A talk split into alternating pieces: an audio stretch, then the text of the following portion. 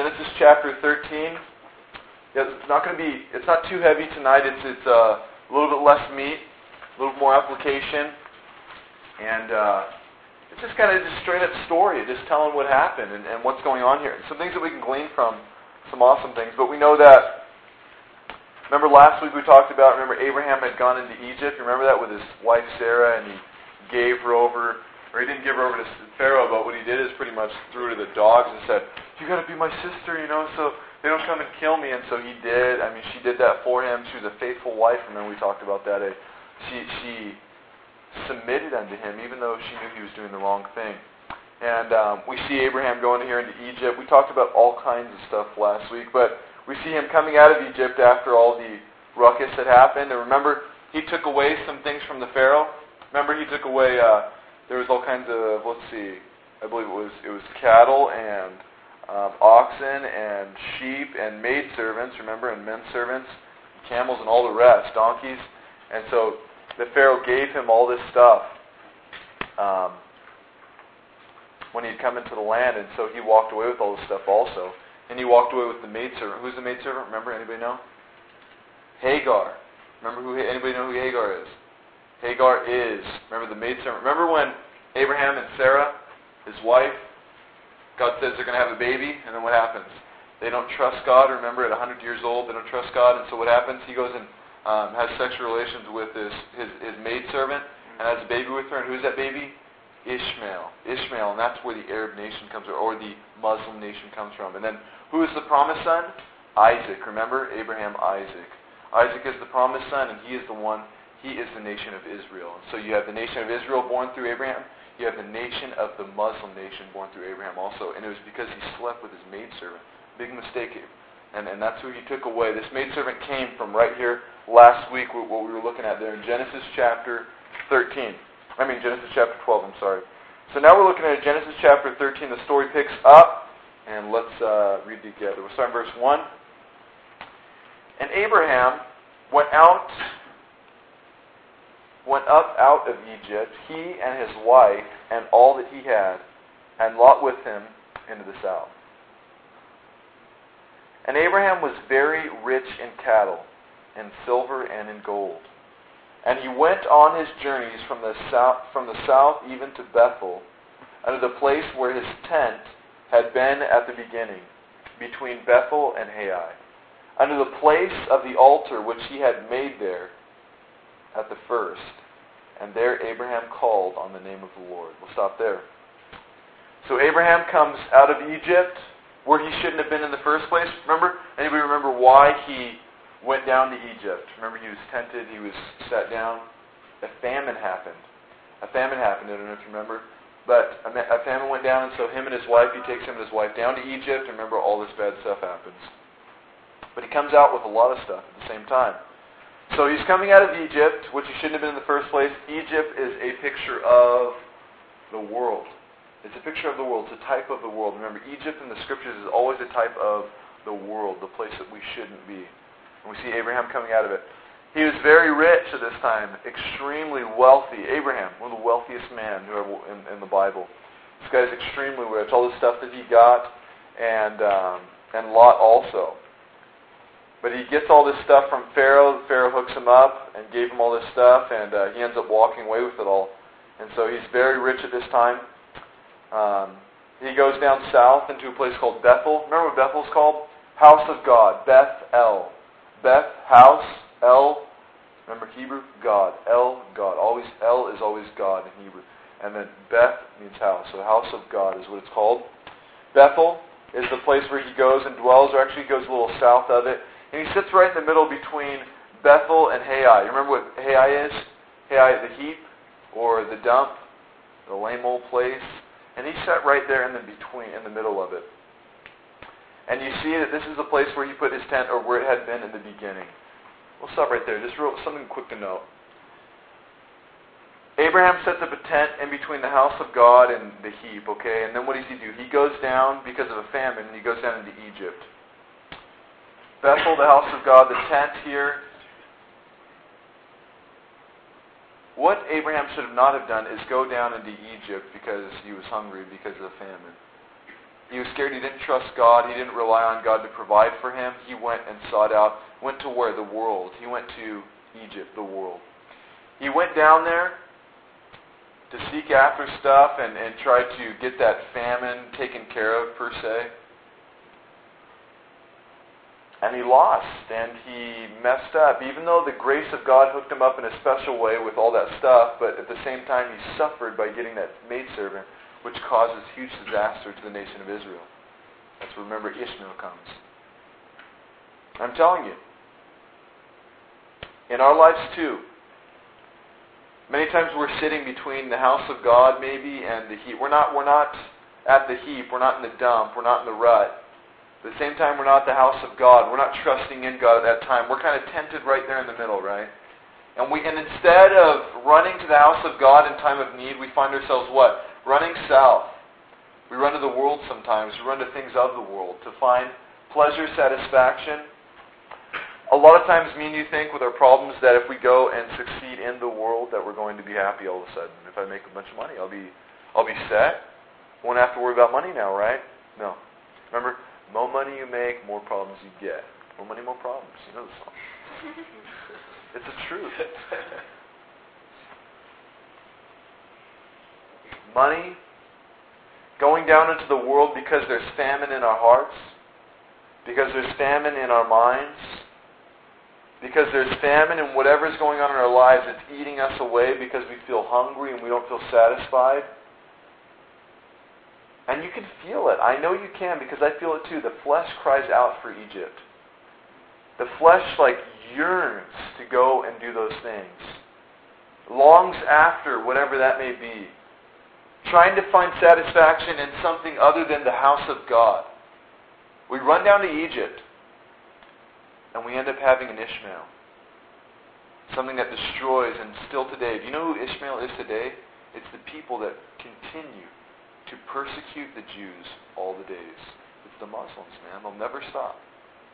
It's that thorn in the flesh, per se, that will never leave. It's the repercussions of a bad decision. And we must remember, my friends, we must remember, we must never forget that the repercussions of sin are always greater than what we can handle. Always greater. Always greater. Before you think about sinning, or before you think about chasing after that person, or talking about that person, or lying here, or not doing what's right there, you must remind yourself these repercussions are greater than what I can handle if I do this, or if I go through with this, or if I say this, or if I'm not checking myself here, or not doing this.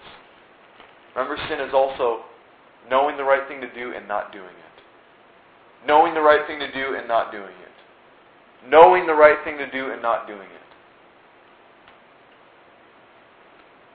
The repercussions are always greater than what we can handle. And you will have an Ishmael. And haven't we all? We've slept with Hagars, per se, and messed up. And done things that we weren't supposed to, and we've seen the Ishmael come forth. And we've trusted in God when He's promised us a son with our wife, Sarah. And we've seen Isaac's born, the miracle son of God. We've seen it happen many times. We see blessings upon blessings in our lives when we trust in the King. And so when you feel, hey, when you feel a little dry inside, when the famine starts to come, when you start to starve a little bit for the world and you can feel that flesh crying out, here's the key. How do you take control of your flesh? Do you know? One way is fasting. Why fasting, Josh? This is why. Two reasons. I wasn't going to go into this, but the Lord just brought it to me. Fasting. Fasting's important. I don't even know what that is. I don't even know how to do that. What are you talking about? Well, fasting. Fasting is when you tell your body no. Hey, listen up, body. You're hungry, aren't you, flesh? You're hungry, huh? You're, my thriving. I want. I need food. My body needs food. I, I like food. I love. I love to drink down some Gatorade. I love to, you know. There's lots of things our, our flesh longs for. Sleep. When it's hard to wake up in the morning. You, you feel that flesh like when you're laying there in your pillow and it just feels so good and you're just like, oh, snap, this is nice. And you're laying there, and it's like, I got to get up. And your flesh bites you. You're like, oh, no. you train this thing. You deprive it of whatever it wants. How do you get your, that's why Jesus, that's why the boys, that's why he tells us to fast, to get your, your flesh under control. Because this flesh is a real alive machine that's happening. If you don't take control of it and repair it here and there, it's going to get jacked up, okay? You're going to have malfunctions everywhere. You're going to find yourself just chasing after all kinds of things. And anything that the flesh thrives after, anything that you're just sitting there, and all of a sudden you feel, your, you know, like you, you feel yourself leap after those things. It's true. How do you take control? It's by fasting. When you fast, you fast for a day, you tell your body, listen up, body, you will not eat today because I said so. That's the physical part of it. That's taking control of your flesh. The spiritual part is instead of eating in those times when you eat, you pray or you spend time with the Lord. You minister to others. And the secret to this is you never tell anyone when you're fasting, ever. Now, if it slips out or whatever, it's okay, you know, of course. You know, it's not legalism like, you know. Jesus says do it in secret. He says back in the day when your face gets pale because you haven't eaten, he says, you know, take some blood and rub it on your face. We have makeup today, you know, whatever. Guys, go get a tan or something. but he says, rub some blood on your face so you don't look pale. Try to hide it, you know. Don't boast in yourself. Hey, everybody, I'm fasting. Woo, I'm spiritual. Now you hide it from the people. You do it in the closet. And you take control of your flesh. That's the physical side. And the spiritual side is what? You pray and you spend time with the Lord during those times when you would be eating or doing whatever, and you feed the Spirit. You feed the Spirit. You feed the, stop feeding the flesh. Feed the Spirit. Remember, you have two dogs. One's the Spirit, one's the flesh. If you feed the Spirit more, guess what? They get in a fight. The Spirit's going to kill the flesh dog. You feed the flesh a lot, that flesh will take over your spirit many times. So you take control of this thing, this body, this machine. Something interesting to note about fasting, guess what? When you're not eating and you're fasting, your brain is sharper, you think faster.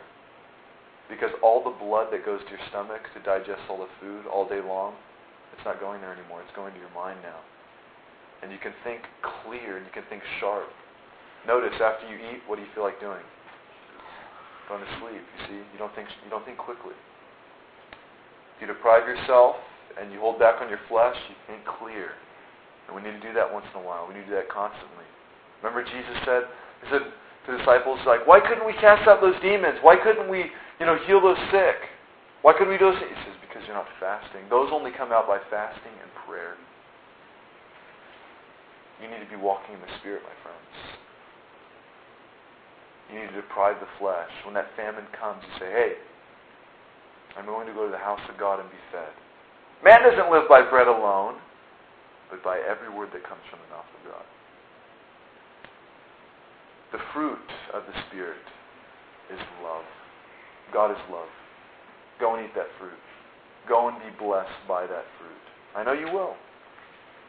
And me too. Let's continue to move on here. Verse 5 And Lot also, which went with Abraham, had flocks and herds and tents. Did you get that? Lot went with Abraham also. Who's Lot? Anybody know? His nephew, that's right, his nephew. It's Abraham, so Lot looks up to Abraham, well, that's my uncle. Abraham looks down to Lot, that's my nephew. It's his brother's son. So he's dragging Lot around. So Lot in verse 5 also, which went with Abraham, he had flocks and he had herds and he had tents, this young guy. And the land was not able to bear them. Who? Abraham and Lot. Why? That they might dwell together, for their substance was so great that they could not dwell together. Stop there.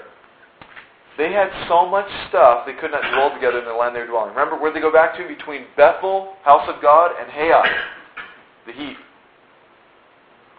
the dump. So they're dwelling here, they're dwelling together, and guess what happened? They can't live together. They got too much stuff. It's just like crowded. It's overbearing. And so what happens? Look at verse 7. There was a little strife between the herdsmen of Abraham's cattle and the herdsmen of Lot's cattle. and the Canaanite and the Perizzite dwell in the land. Stop right there. Abraham and Lot dwelling together, remember? Uncle and nephew. They're hanging out, they're having a good time, whatever. We're living between Bethel and Hai, house of God in the dump. Just got out of Egypt, we're hanging out. Our herdsmen start fighting, the people who take care of their flocks. It's like all their employees start going at it, start fighting each other. It's like, oh great, we got two little gangs, you know, like, where are you from? Abram. Where are you from? Lot. You know, they start going at it. So these guys fighting, going at it with each other. What happens? Wait, wait, wait. Let's stop real quick.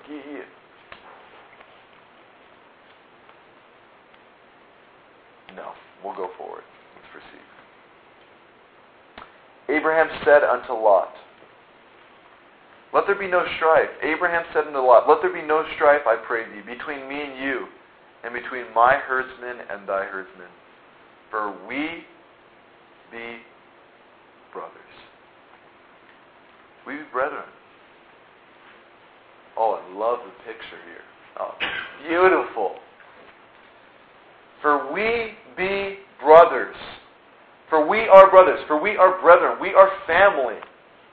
What is this nonsense about us fighting together and bickering about one another? What's with the strife? Couple things to note here. Awesome. Amazing. Don't miss this. The church, the brothers and sisters in Christ, the strife and the dumb things that are happening amongst us. She said this and he did that. And they looked at me and didn't say God bless you or they didn't invite me here and she did this on the weekend. And he was over there with them. I can't believe that. This is nonsense. So, haven't seen you in a while. How's your walk? What's with the strife between the brothers and sisters in Christ? What about the churches, huh? Why is there contention between the churches? Our church is bigger than yours. Who cares? It's not about the numbers. It's about how much your church weighs. That's what matters. It's not about who has the bigger programs or the cooler stuff or this and that. I am fed up, personally, with you guys. I'll talk to you right now. With the church of today, my friends, why are we divided? Why can't one pastor come over to another pastor's church and say, hey, we're bringing the whole congregation over this weekend to come and fellowship with you guys, to love on you guys, to take communion with. Hey, we want to worship with you. And then all of a sudden the pastor's heart is so warm and touched and says, Hey, Pastor, we're coming over to your church next week. And we're going to come love on your people, bless your people. Why don't you let us fix you a giant feast next week? We'll, we'll, we'll buy all the food and we'll just come over and party in the name of Jesus together. Why not?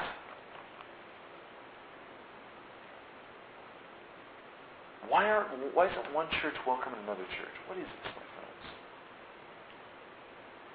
So I love the upper room so much, you know. Here at this Bible study. I don't know how many different churches have walked through this building. We've been in this for like four years or something this Bible study. I've seen maybe 500 to 1,000 kids per walk through here. The study's been anywhere from five kids to 120 kids have seen here at a time, packed in.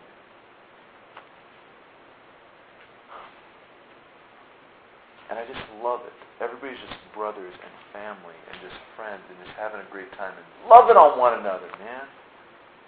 No strife. Everything's fixed. And hey, guess what, my friends? Maybe that's our generation. Maybe that's what we are to do.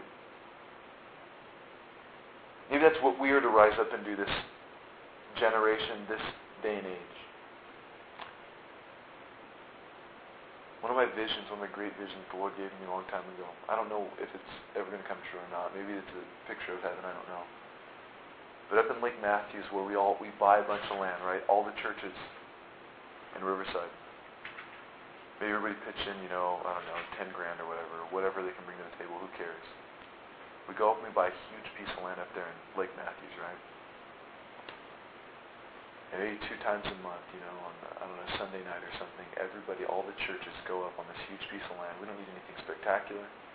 We just set up a little stage, set up some speakers, and all the people come. They bring blankets or whatever, and just I mean, every single church in Riverside goes up there and we all celebrate the King together. We all lift up his name and exalt him as he's to be exalted. That the entire city of Riverside could hear the worship ascending to heaven, the King.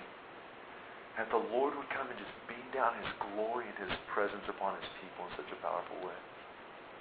I wouldn't long for that. And not one church runs it, but hey, some church runs it every different week, and we just have a different flavor of stuff every week. We just have a blast together, just like it's called the Church of Riverside, maybe. It's like the Church of Corinth or the Church of Philippi. I long for that day, my friends. And maybe it's coming soon. Here in the text, we see that with Abraham. The church, the strife, and what happens? What's the solution? Who goes to who? Who goes to who? Abraham goes to Lot. The old man going to the young boy. Does not the pride of the older always say, not going to him, a little buster. You shouldn't be fighting with my boys. Doesn't he know who I am? I'm Abraham.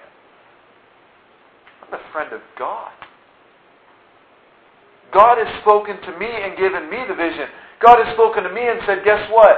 I will give you all the land. This is your country. This is your nation. Through you, I will make you a great nation, which no man can count. And who went to who? Abraham went to Lot. Amazing. The friend of God, the humility, the servant of God. And that's key for us. You be the older spiritually.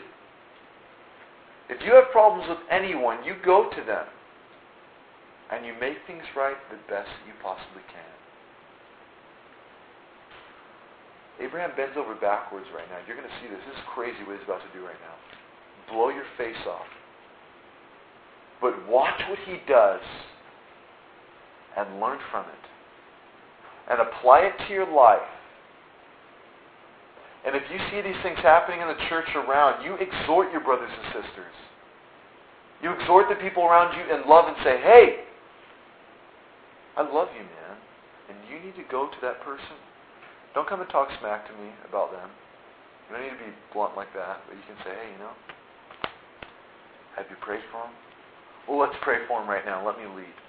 Or, hey, you know what? Why don't me and you, let's go and talk to them about it if you have a problem. You can't believe they did that? Well, hey, let's go and, let's go and make that better. There should be no strife between us. And if there is strife, it should not be because of your fault, Christian. It should be because your hands are clean and you have built the bridge. Like you've overbuilt the bridge. You built the bridge so much you built their bridge. You did everything you possibly can. You're just waiting for them to walk over. That's the way it should be in the family of Christ. And that's what Abraham does right here. Look, watch, listen carefully. Remember? They can't dwell in the land together because there's too much, right? And the people are fighting. Abraham comes to Lot, and this is what happens. This is what he says. Is not the whole land before thee, Abraham speaking to Lot? Separate thyself, I pray thee, from me. If you will take the left hand, I will go to the right. If you depart to the right, I will go to the left. And Lot lifted up his eyes and beheld all the plain of Jordan, that it was well watered. Everywhere before the Lord destroyed Sodom and Gomorrah, even the garden of the Lord, like the land of Egypt, as thou comest unto Zoar. Then Lot chose him all the plain of the Jordan, and Lot journeyed east, and they separated themselves the one from another. Stop right there. What happened? Abraham comes to Lot. Says, Lot, listen up, my man. we got to be separated. We can't have this strife anymore. I pray you, I ask you, please, would you go away from me? And he says this to him. He says to the younger boy, you choose whatever land you want, and you can have it. And I will take whatever's left. You take as much as you want. You go to the left, and I'll go to the right. You go to the right, and I'll go to the left. He lets him have the blood. He lets him. It doesn't make any sense. Because me and you guys, or me especially, I feel this way. When somebody does something wrong to me, this is what I'll do. I'll go and do the best I can to build a bridge to them and make things right. But I will not give them something. I will not go far, far and beyond to bless them after that. That's called grace. That's the hand of God. Jesus, our King, remember, we slap him in the face. Not only does he build the bridge back for us where we can have communication with God, but he gives us what? Heaven? Life in that abundantly?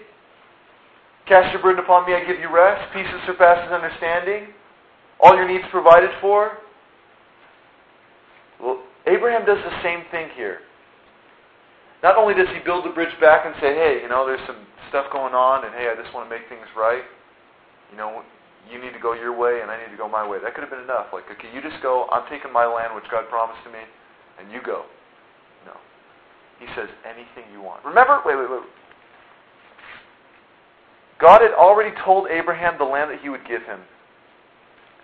It's in verse 7 of chapter 12. Let me read it. And the Lord appeared unto Abraham and said, Unto your seed I give this land. There he built an altar unto the Lord and appeared unto him. God had already given him land, and he still came to Lot and said, Anything you want, you can have. This doesn't make sense. But Abraham did this for Lot. And watch how the Lord rewards him because of his faithfulness. Apply this to your life tonight. When people wrong you, when people do things wrong to you, go and build the bridge back and then go buy them something. Go and bless them. Go and do something for them. Whatever that means to you, I don't know what that means. Sing them a song. I don't know. You figure out what that is. You build the bridge and you try to do something for them so the blood is not on your hands at all. You were washed clean. You've done the right thing. You've shown grace. You haven't just shown mercy. You haven't just let them get out of jail free, but you've given them a house to live in after they get out of jail, you see. Know this. And watch how God will reward you. Are you ready? Let's look at the text together.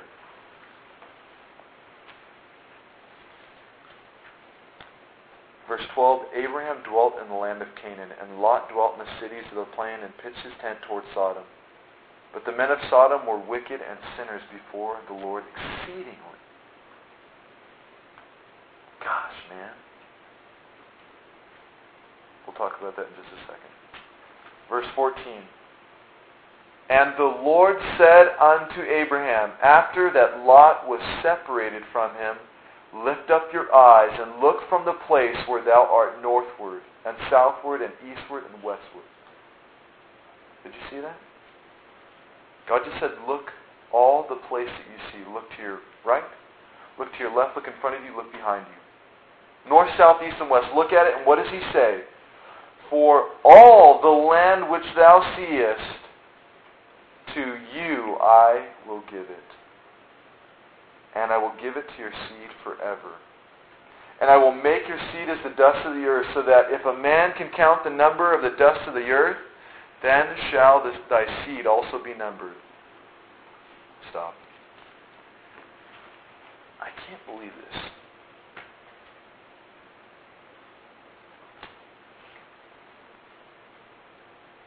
God comes to Abraham and says what? When Lot is now Lot separated from him, he says, Now okay, Lot, I mean Abraham, you did the right thing, my man. Look to the east and look to the west, and look to the north and look to the south. God said, Every single piece of land that you see, I will give it to you. The question I asked, didn't Lot just stand right next to Abraham and say, I want that, that, that, that, and that? Didn't you say where it's green over there, that's what I want? And God says, I will give all of that to you, and you will have it all. And God does give it to him. Remember? Sodom and Gomorrah is destroyed. Do you remember? Remember, fire and brimstone rained down because of all the sin and sick stuff that's going on there. Remember Abraham, they tried to go in and save him. Gosh, there's so much story to go into. But Lot's in there, and these two angels appear to him and say, Dude, you got to get out of the city. God's going to burn down destroy it. And, the, and all the men of the city come out start banging on the door and say, in the city of Sodom and Gomorrah, start saying, we want those men in there. We want to come out and have sex with them. Disgusting. Homosexuality. And Lot is the king of this whole city. He's like making all this stuff happen. And so Lot says, no, don't hurt the angels. And what does he do? He takes, he says, I have two virgin daughters, and pushes them outside. You can have them instead. The wickedness of the city. But God is telling Abraham, he sits there and says, Abraham, as far as you can see, you will have it all. Why? I believe because Abraham had the right heart. And my friends, I'm telling you that when you do the right thing and when you are gracious, God will give it all to you. And the enemy or the person that has wronged you or done whatever, they will end up seeing that. See, do you be, do you be gracious to get that? No, Abraham didn't know he was going to get all that. You be gracious because God has been gracious to you, my friends. Learn from this passage. See it here. Learn from the wisdom of Abraham. And learn from the idiocy of Lot. What did Lot do? Abraham said, Hey, whatever you want. You take whatever you want, and I'll go to the left, I'll go to the right. Lot says, Hey, you see that green pasture over there? Sodom and Gomorrah over there? I want that. What was going on in Sodom, remember? What does it say there? Look in verse 13. In Sodom, the men of Sodom were wicked and sinners before the Lord exceedingly. What did Lot want? He wanted the party scene, my friends. He looked out there and said, Man, that green pasture over there where it's all partied up, that's what I want. I want the hot city. I want to go move there. I want to go be there. Beware if you ever move away. Beware if you ever go off or move with your family because of a job decision. Know where you're going. Know why you're going. Don't you go because of a money decision. Don't you go because it's better for this or better for that, my friends. Listen. You must first check to make sure that there's a church there and a family there that you can be ministered to. Stay focused. You go and move there because of great opportunity like Lot. Ooh, it's green over there. That's good for my flocks. That's a good business decision. That's a great move. I'm not telling you not to go and succeed. What I'm telling you is I'm worried about your spirituality, my friends. The life is short. The season is very short. Store for yourselves treasure in heaven where moth and rust and do not eat up, where robbers don't break in and steal.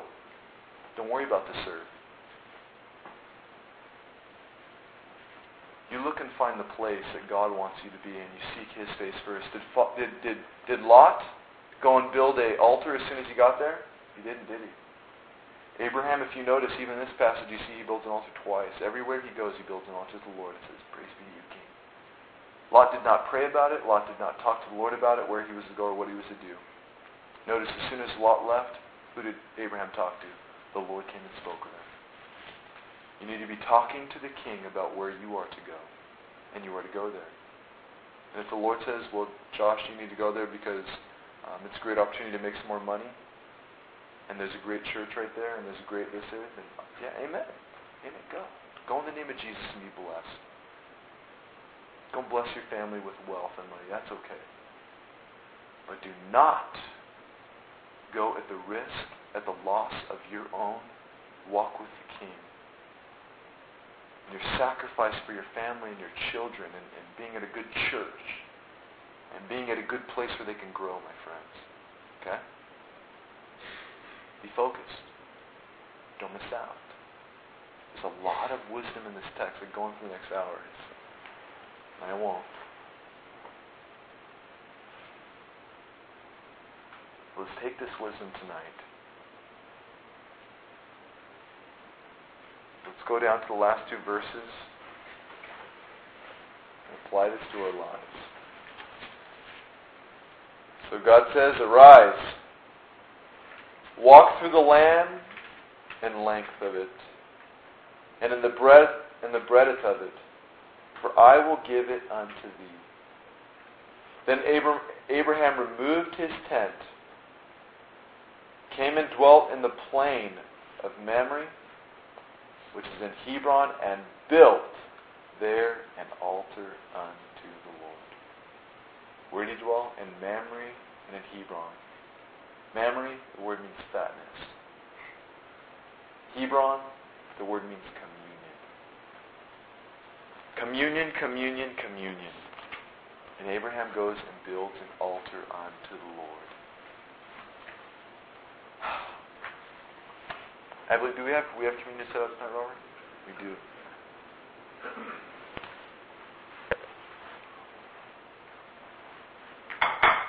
And so as the Lord has given us our place to dwell, I love that. I used to always take that and apply it to my life.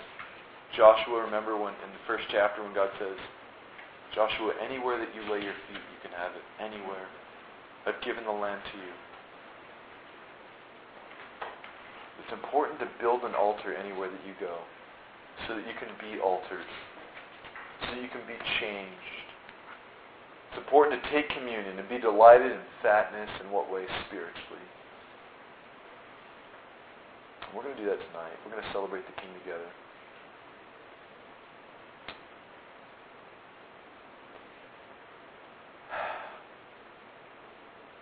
The cool thing about this this passage here is that even though Abraham messed up, did you see that? Remember he messed up with his wife Sarah, threw her to the Egyptians. The Lord prevailed him.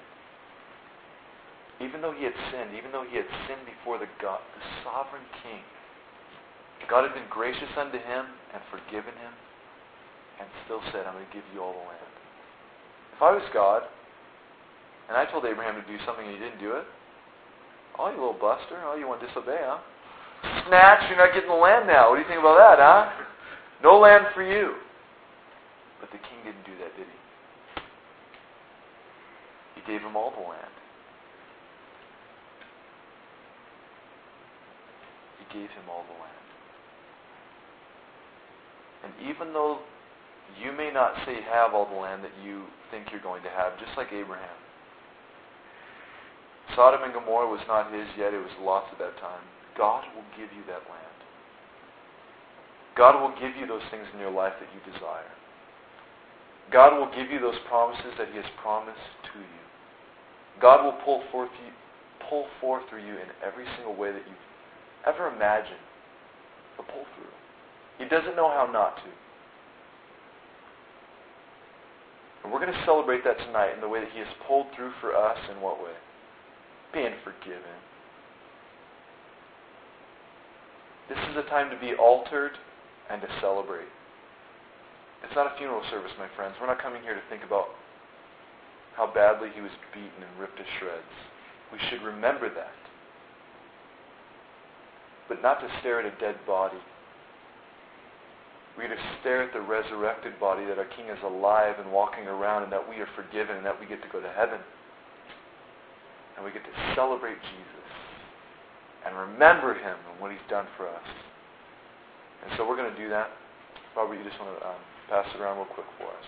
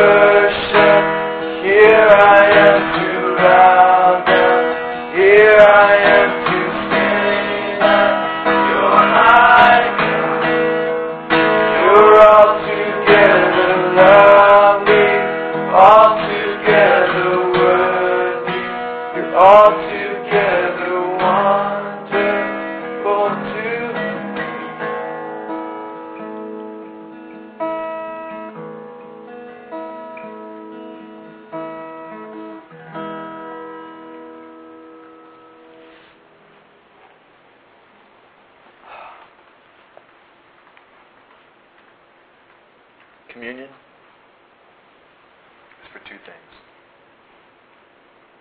Number one, confession. The word confession is homologeo. It means to speak the same, to say the same thing, confessing. We bring ourselves before the King and before the altar so that we can be altered. And we say, hey, Lord, those things are wrong in my life.